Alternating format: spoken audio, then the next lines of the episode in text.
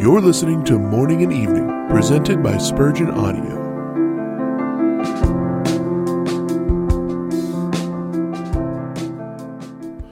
I will love them freely. Hosea 14:4. This sentence is a body of divinity in miniature. He who understands its meaning is a theologian, and he who can dive into its fullness is a true master in Israel. It is a condensation of the glorious message of salvation which was delivered to us in Christ Jesus our Redeemer. The sense hinges upon the word freely.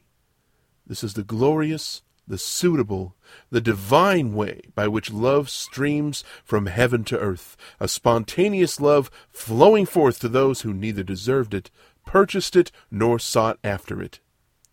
It is indeed the only way in which God can love such as we are. The text is a death blow to all sorts of fitness.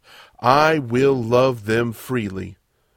Now, if there were any fitness necessary in us, then he would not love us freely. At least, this would be a mitigation and a drawback to the freeness of it. But it stands, I will love you freely. We complain, Lord, my heart is so hard. I will love you freely. But I do not feel my need of Christ as I should wish. I will not love you because you feel your need. I will love you freely.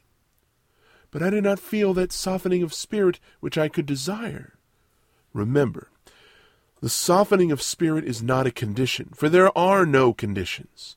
The covenant of grace has no conditionality whatever so that we without any fitness may venture upon the promise of God which was made to us in Christ Jesus.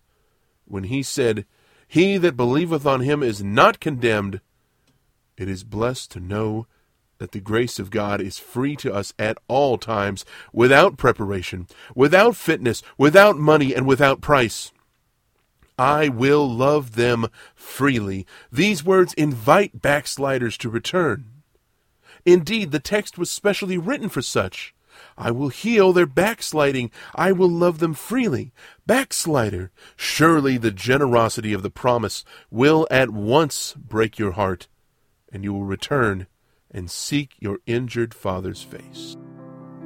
You've been listening to Morning and Evening, presented by the Spurgeon Audio Podcast. For more information about this podcast, you can visit spurgeonaudio.org you can also email us at spurgeonaudio at gmail.com. Don't forget to subscribe to this podcast and many others by visiting theologymix.com.